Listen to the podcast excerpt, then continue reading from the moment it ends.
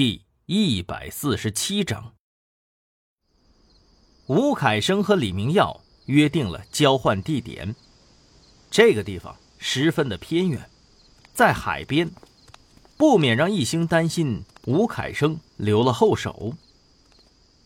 临到出发的时候，一兴才看到了袁心，他的状态并不好，似乎是服用了安眠药，一直沉睡不醒。很快，吴凯生就带人到了交易地点。但是，四周无人，并没有看到警方的影子。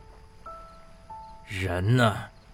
该不会是想耍什么花样吧？吴凯生十分谨慎，他始终坐在车上不肯下来，而他的小弟们则是围成了一圈，四处警戒。易兴心里头很忐忑。吴子嫣已经死了呀，在短时间内怎么可能找到替代的方案呢？一兴尝试着安慰吴凯生说道：“我说凯爷，这找人也是需要时间的，而且这地方离市区那么远，过来也需要时间呢。稍微晚一点也是可以理解的嘛。”吴凯生不屑的说道：“哼，又想骗我。”刚才不是说已经把他调查了很久了吗？不是说已经找到了吗？我可不会在这里干等着被包饺子。再过五分钟，要是还不来，那就别交易了。吴凯生这次已经是铤而走险了，他胆小慎微了这么多年，就是为了不给任何人留下把柄。但是这一次。他坐实了实施绑架，还跟警察谈判，肯定是留下了很多证据了。为了妹妹，他赌上了太多。易兴没再言语，因为他知道多说无益。就在这时，远处引擎声传来，紧接着一辆黑色的越野车停在了他们面前。吴凯生拿起了扩音对讲，喊道：“站住！”只许一个人陪着。越野车门打开，走下来了一男一女。哎哎，放心啊，放心，只有我和你妹妹。李明耀说着，举起双手，示意自己没有任何的武器。然后他们缓缓的向着这边走过来。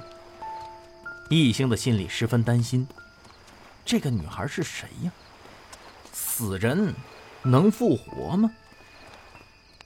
只见这个女孩是披头散发，穿着一件宽大的衣服，显得十分臃肿，浑身上下脏兮兮的，而且好像受伤了，一瘸一拐的走了过来，动作十分的缓慢。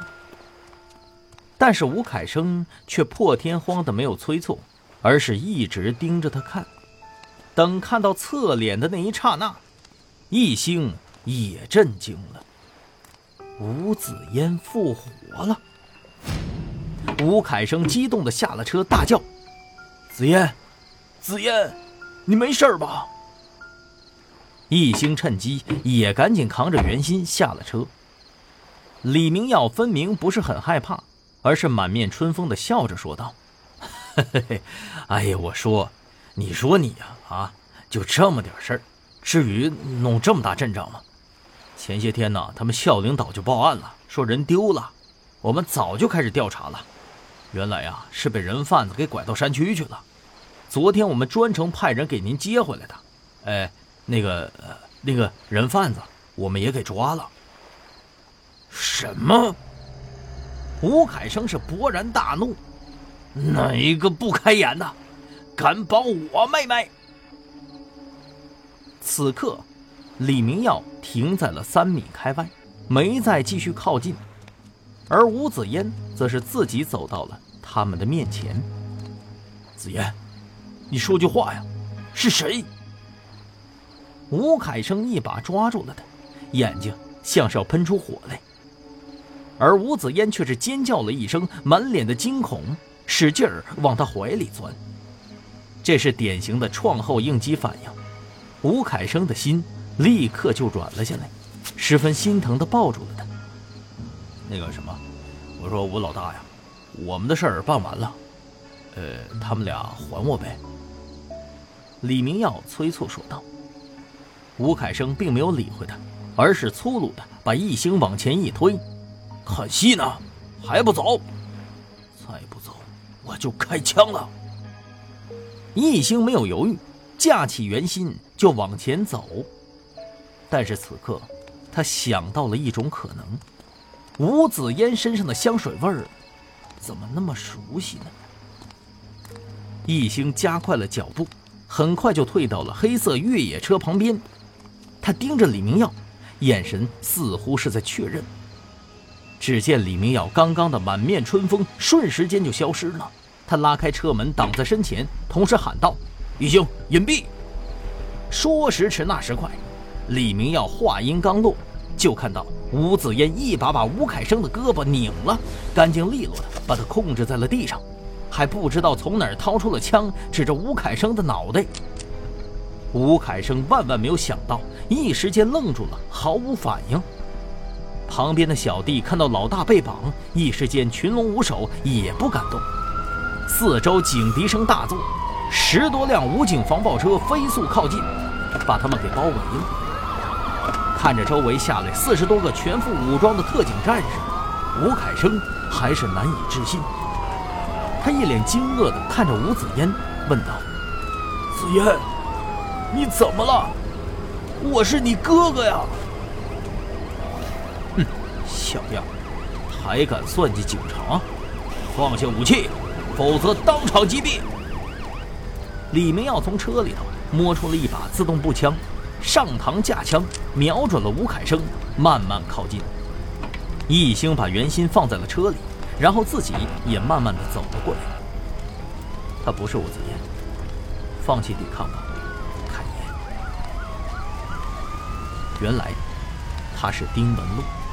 他凭借着多年的法医经验，通过勘验吴子嫣的遗体，反推出了他生前的状态，来了一个绝地伪装。武警上前缴了他们的械。李明耀挥手，汪旭东带人上去把吴凯生给反铐了。怎么样？现在还觉得我无法保护你吗？丁文璐一脸得意的看着易星，不觉着。我服了，易星诚恳的说道。虽然做了伪装，但实际上这仍然是凶险万分的举动。好在李明耀戏多，故意加快了交易节奏，一直在吸引吴凯生的注意，让他没有时间去仔细思考到底眼前的人是谁。丁文璐顺手从兜里头掏出了一个东西，扔给了易星。易星接住一看，吓了一跳，竟然是雷管放心吧，巧的。丁文璐抿嘴笑了。若是提前被发现，还没拿下他，就用这个唬住他。吴凯生此人贪生怕死，不敢对我动手的。